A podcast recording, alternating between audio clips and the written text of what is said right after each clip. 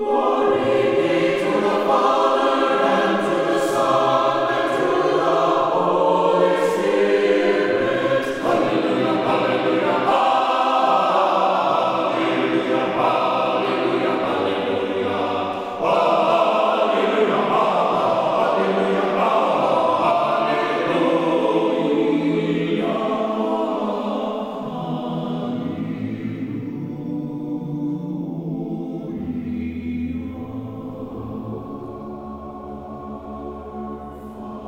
Glory to Jesus Christ. Annunciation Byzantine Catholic Parish presents Light of the East, a program revealing how the Eastern Catholic churches have nourished the Roman Catholic churches and today's world in profound ways through their histories, traditions, mysteries, and spirituality. Hello, I am Father Thomas J. Loya, pastor of Annunciation of the Mother of God Byzantine Catholic Church in Homer Glen, Illinois, and this is a story of the Eastern churches, an inspiring story of faith, courage, intrigue, mystery, spirituality, dissension, and reconciliation. But most of all, this is an expression of a great experience of faith through our unique divine liturgy. Join with me now as we look toward the light of the East. Light of the East is also supported by Eastern Christian Publications, where you can find the prayers of the Catholic Byzantine Daily Office at ecpubs.com and by easternchristianmedia.com a broadband network for you to learn more about the Eastern Catholic Churches. That's easternchristianpublications.com. Glory to Jesus Christ. Welcome to Light of the East. I'm Father Thomas Loya, your host. It is often asked of me when someone finds out that I'm a Byzantine Catholic priest, in other words, I'm a priest of the Eastern lung of the Church. It's often asked of me by Latin Rite Catholics if we have, for example, Rosary, if we have Eucharistic Adoration, if we have benediction, stations of the cross, May crowning. For those of you who are Latin Rite, you probably recognize, obviously, these are devotions that are very much a part of the Latin Rite church, the Latin Rite spirituality. And they often ask that question in a way that is, well, first of all, it's like, can be very, just to be very curious. And sometimes it's asked as though they're saying, well, do you have this and why don't you? as though it's presumed that all rites of the church have the same services, or that the standard would be the Latin rite. Now, one of the reasons that happens is something it's, well, it's almost like by default, because the Latin rite is by far, by far, the largest expression of the Catholic faith in the world. So much so that very many Latin Rite Catholics aren't even aware of the Eastern Catholic churches. So it's understandable how, without that awareness, they might see, in a sense by default, that the Latin Rite devotions would be the standard. That if you call yourself Catholic, that you would also have these same devotions, these same practices. As I mentioned, sometimes the question is asked in a very objective way, just out of curiosity. Other times it's asked in a way where it's almost like a Uh, like a little confused, like the Eastern churches don't have this or that that is in the Latin Rite Church. To answer that question is to really strike at the very heart of this whole question of the diversity in the church and what the real diversity is. And this is part of what we present in this program, Light of the East. We present largely the riches of the Eastern churches, but always in light of our complement in the West, the Latin Rite Church. The idea behind it all is this, and the answer to people's questions to me is this. We arrive at the same point. We all arrive at the same point. We have the same basic belief, but we arrive at that through different ways. It's something like, well, as an analogy, something like being human. A man is human, a woman is human. But they experience or come at that same universal humanness through their respective ways as man and as woman, both equal and both fully human. Same thing with the rites of the church. We're Catholic, we have the same pope, same basic belief, but there are nuances to those beliefs based on how they're understood. In other words, their expression, their emphasis, the particular angle that each one comes at for a particular theological position or dogma or a doctrine. It's a matter of emphasis and expression, not a matter of a radically different belief. And sometimes when we talk about unity in the church, we have ecumenical discussions. Sometimes what happens is it seems as though we're talking like we're so radically different. And I have to take issue with that. We are not so radically different, East and West. We arrive at the same point. We believe the same thing. It's just that our respective emphasis, our respective perspectives and expressions of those perspectives is what is different. And sometimes it seems very different, or the emphasis is seems to be very different to the point of where, well, gee, you believe differently than we do. No, it's not really true. We might see it differently, we don't believe it differently. Another part of the answer to the question is this is that we have in Eastern churches many devotions that are not in the West and vice versa. But we have those that are similar. East and West have similar things, even though they may not be exactly the same. Let's take, for example, the Eucharist, the source and summit of our existence, East and West, let's face it. That's where it all begins and ends. The Eucharist is the hub of the wheel, everything moves in and out of there.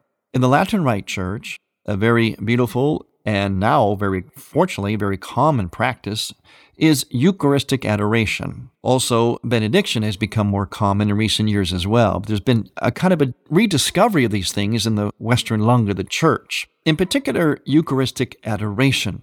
And oftentimes we'll be asked in the Eastern churches, do you have Eucharistic adoration or can I come to your church and spend time in Eucharistic adoration? And the answer would be, well, you can come to our church and spend time, and you would indeed be in the presence of the Eucharist, but would not be in the same way as you're familiar with when you say Eucharistic adoration relative to the Western church. What I mean by that is this that in Eastern churches, there is a tabernacle. The tabernacle is always on the altar. And the altar, of course, is in the sanctuary. The sanctuary is set apart by an icon screen. And the Eucharist is always present in the tabernacle, which is always present on the altar, the main altar, the altar of sacrifice. And this is in Eastern churches. So when you come to an Eastern church, yes, you are going to be in the presence of the Eucharist. You can have Eucharistic adoration, but not in the exact way that you might have it in the Latin Rite, where they actually exposed the precious body of Christ in the form of the host in a monstrance, where you can actually see it. The body of Christ is indeed present in an Eastern church, always, but not exposed in the same way it would be in the Latin Rite Church. Now, the differences there also point to the differences of the, the soul, or the perspective, East and West. Once again, it's that emphasis the Western church, the genius of the Western church, is its ability to, and I'm going to use a word which I don't mean in a negative way. Sometimes it can be used negative, sometimes positive. I'm going to use the word compartmentalize. In other words, the, the West is able to focus on this as opposed to that, this as opposed to that, etc. It also is part of their genius for organization and for order. The Latin Rite Church is known for its incredible sense of order and of hierarchy, of organization. Although sometimes things can seem chaotic in the day to day life of the church or parish. but in terms of its charism, the Western lung of the church, its charism is that of organization, of compartmentalization, where there's a, a kind of a strong singular focus on something. So, for example, when you're going to reverence the Eucharist or be in the presence of the Eucharist, you're going to have it in a way that's going to be very singular, very compartmentalized. Very compartmentalized. In other words, you're going to actually take it from the tabernacle, place it in a monstrance, have it in front of people, and people look at it. In other words, it's very much present there as a, a single focus. So you see, it's very, in a sense, compartmentalized. And again, that's not a negative at all. It's part of the genius of the West. Now, the East would be, the word I would use in contrast to compartmentalized would be diffusive. It's a little more diffusive. In other words, the Eucharist is in the church at all times, in the tabernacle, and therefore the presence of Christ is there. So if you're sitting in a Byzantine church, for instance, or standing in it, you definitely are in the presence of the Eucharist, the body of Christ, the real presence of Christ. If you stay there in meditation or prayer, then yeah, in a sense, you're having a certain, perhaps you can call it Eucharistic adoration, but not in the same way as in the West. One is more compartmentalized, more single focused, one is more diffusive. Now, as always in this program, we emphasize that this is part of the beauty of the church, that inherent beauty of complementarity. The East could use and avails itself, benefits from that genius of the West of organization. And in fact, yes, of some aspect of compartmentalization. The East needs that because neither one, just like man and woman, neither one is complete in themselves. Go back to Genesis. Remember, God said of Adam, he did not have a suitable partner until God made Eve. God said, I will make him a suitable partner. So Adam did not really fully understand himself, as St. John Paul II talks about in his Theology of the Body. He did not understand himself fully until the advent of womanhood, and vice versa. Same thing with the church. Think of it as complementarity. The West is not sufficient just by itself. The East is not sufficient just by itself. And this is why we must work towards unity. We must work towards that greater understanding and interaction between each other because we benefit from each other's riches. That's the beauty of the church, and that's what this program is dedicated to. But first, we have to understand those riches, and we have to understand them in their complementary ways. In other words, in their, their characteristic charisms. Now, sometimes a Latin Rite person may say to me, Well, do you in the Eastern Church, do you really reverence the Eucharist? Because the Latin Rite obviously has devotions, practices that show a great reverence for the Eucharist. And when that's not seen in the Eastern churches, a Latin Rite Catholic might ask, Well, do you have the same reverence? My answer would be yes, of course, but in a, again, in a different way. For example, the fact that we keep the Eucharist in the tabernacle on the altar and behind a screen. And that design goes all the way back to the Old Testament temple, separating the Holy of Holies from the rest of the church. The fact that we have that, that protection, that, that preservation, that sense of not anything or anybody can approach the Eucharist at any time, is the Eastern way of honoring or reverencing the Eucharist. Yes, and we bow before it, as in Latin Rite they might genuflect. We do incense it, several times, especially during the liturgy. We don't have benediction per se. We have like a little snatch of it in the liturgy when we incense the Eucharist when it's on the altar. But we also have it in the form of the presanctified liturgy. The presanctified liturgy, which is practiced pretty much exclusively during the season of Lent, the Great Fast, in many Eastern churches. That is probably the closest the Eastern Church comes to what the Latin Rite might know as benediction. It's a lot of reverence, a lot of bowing, a lot of genuflecting, even prostrating, taking the Eucharist in procession and incensing it. Now, that should sound familiar to many of you who are Latin rite, but yet it's different. We're going to talk more about the complementarity and the differences in the expressions of the Eastern and Western lungs of the Church when we return. I'm Father Thomas Loya on Light of the East. Light of the East mission is Christianity's reunion, and to tell the story of the Eastern lung of the Catholic Church, we need your support. In order to keep Light of the East on the air, you can make a donation now by going to ByzantineCatholic.com. That's ByzantineCatholic.com. And then donate securely using any major credit card. With your help, we can keep Light of the East's illumination bright. Save, save, save the dates for Prairie Fest, Friday through Sunday, August 9th through the 11th at Annunciation Byzantine Catholic Church in Homer Glen, Illinois. More info at ByzantineCatholic.com. This is Archbishop Salvatore Cordileone of the Archdiocese of San Francisco, and you are listening to Light of the East.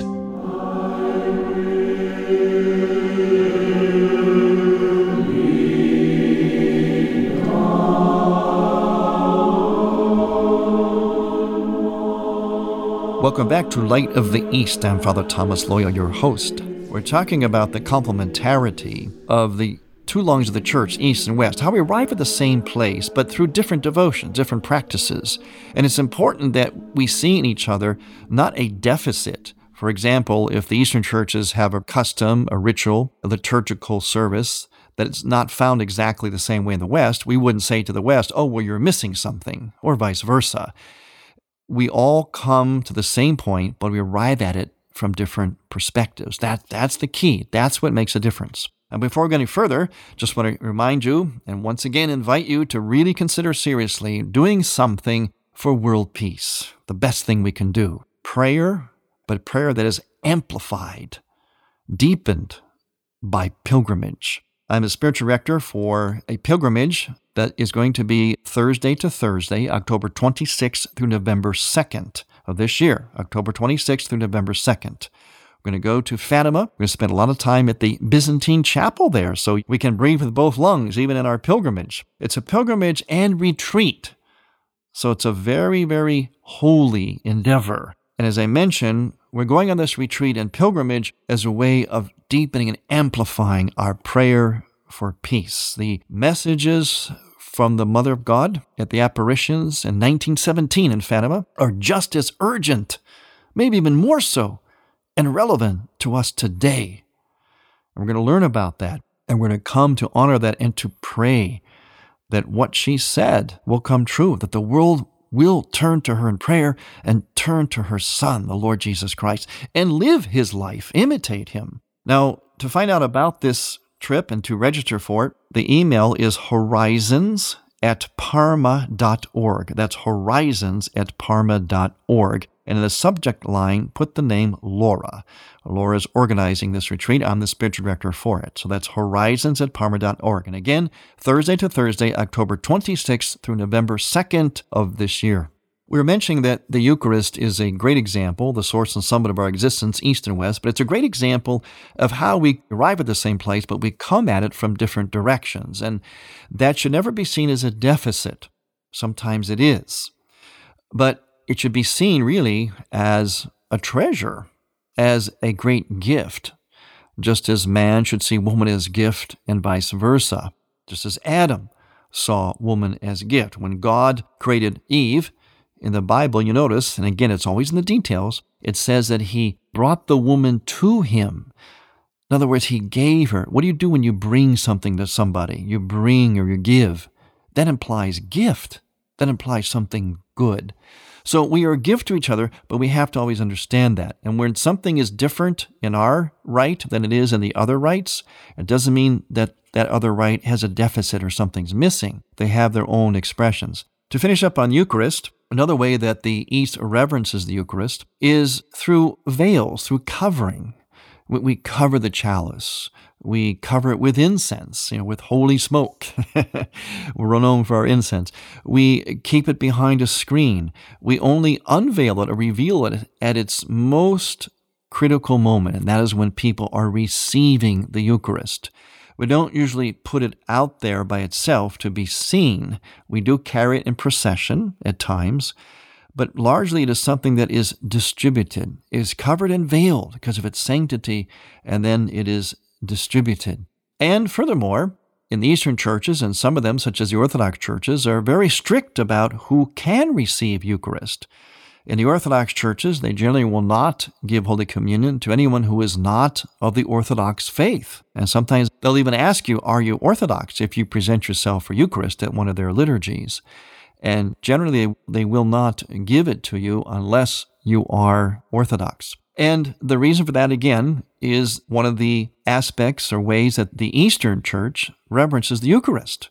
In other words, they are very, very particular about to whom it is given. You have to be in communion with that aspect of the body of Christ, that Orthodox church. In the West, they're a little more open. The West will give Holy Communion to an Orthodox Christian if they attend a Roman Catholic Mass, but it's not the same in the Orthodox Church. It doesn't work vice versa, for the most part. It is different ways of arriving at the same point, and that point is the holiness, the reverence, the centrality of the Eucharist, the real presence of the body of Christ. Another area that we can look at is the area of the Blessed Mother.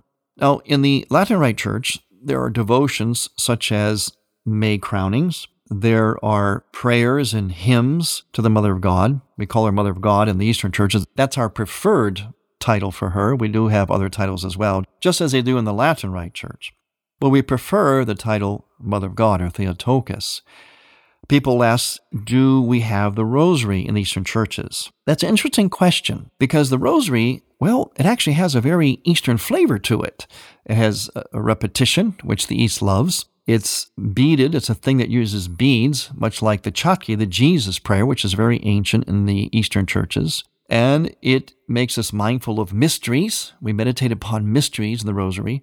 So it's interesting that the Rosary has a very Eastern flavor to it. It is not per se a devotion, and in particular, it's not a public devotion in the Eastern churches. However, sometimes it is said publicly, and it is often said individually. In other words, people in the Eastern churches do have a devotion to the Rosary. And that's wonderful. That's, that's great. That's fine. It's just that it's not per se an Eastern devotion and generally not a public one, such as some other liturgical service. But we do have things that are like a rosary, such as an akathist service or the Paraklesis service, which is a service that we did a few weeks ago prior to the feast of the Dormition or the Assumption of the Mother of God. That was a prayer where we cry out for the intercession, the help of the Blessed Mother. The Akathist is one that honors her. It generally came out of the services around the time of the Feast of the Annunciation. And the Akathist can be prayed anytime, but it also is prayed especially during one of the Saturdays during Lent, called Akathist Saturday, because that usually falls around the time of the Annunciation.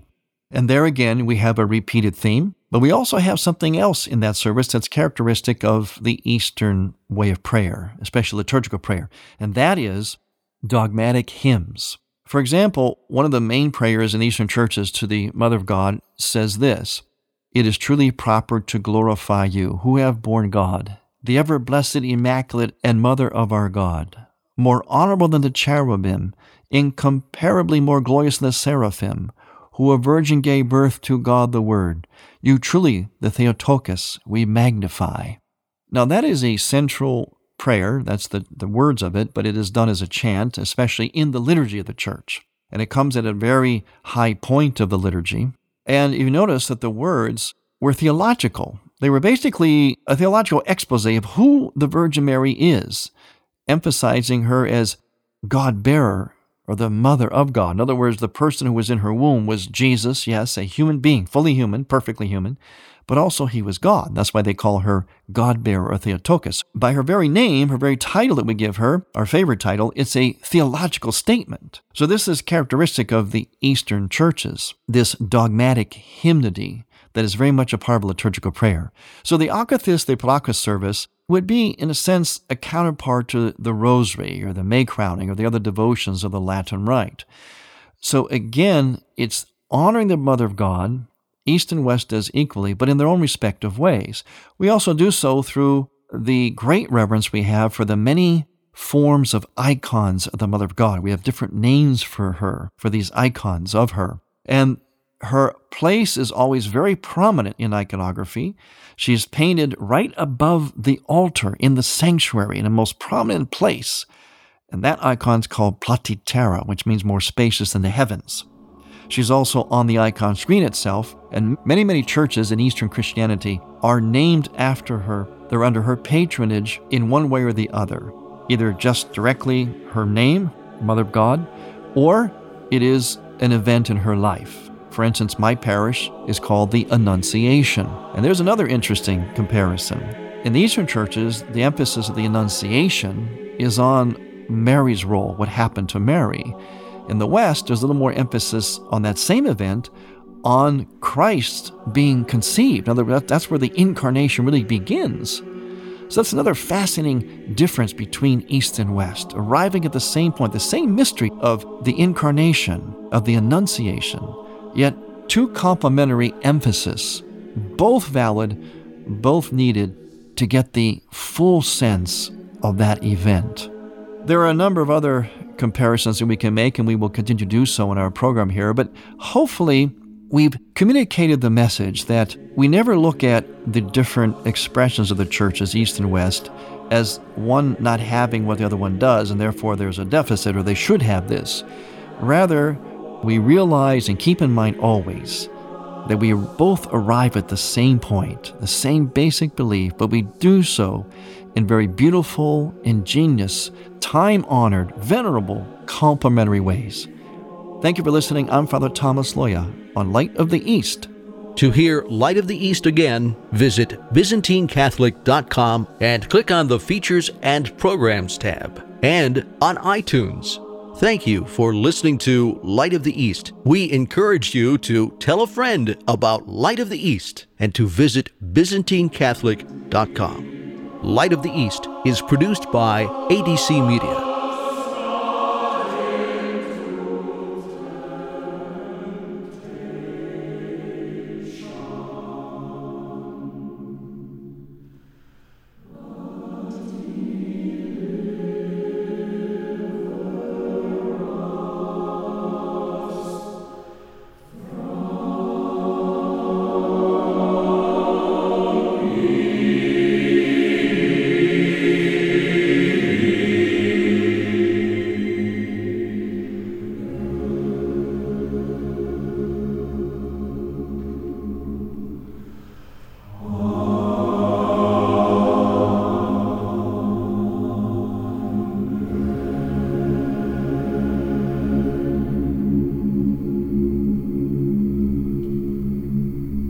Know what Catholic radio is? It's training for the troops. It's a interaural of the ear boot camp.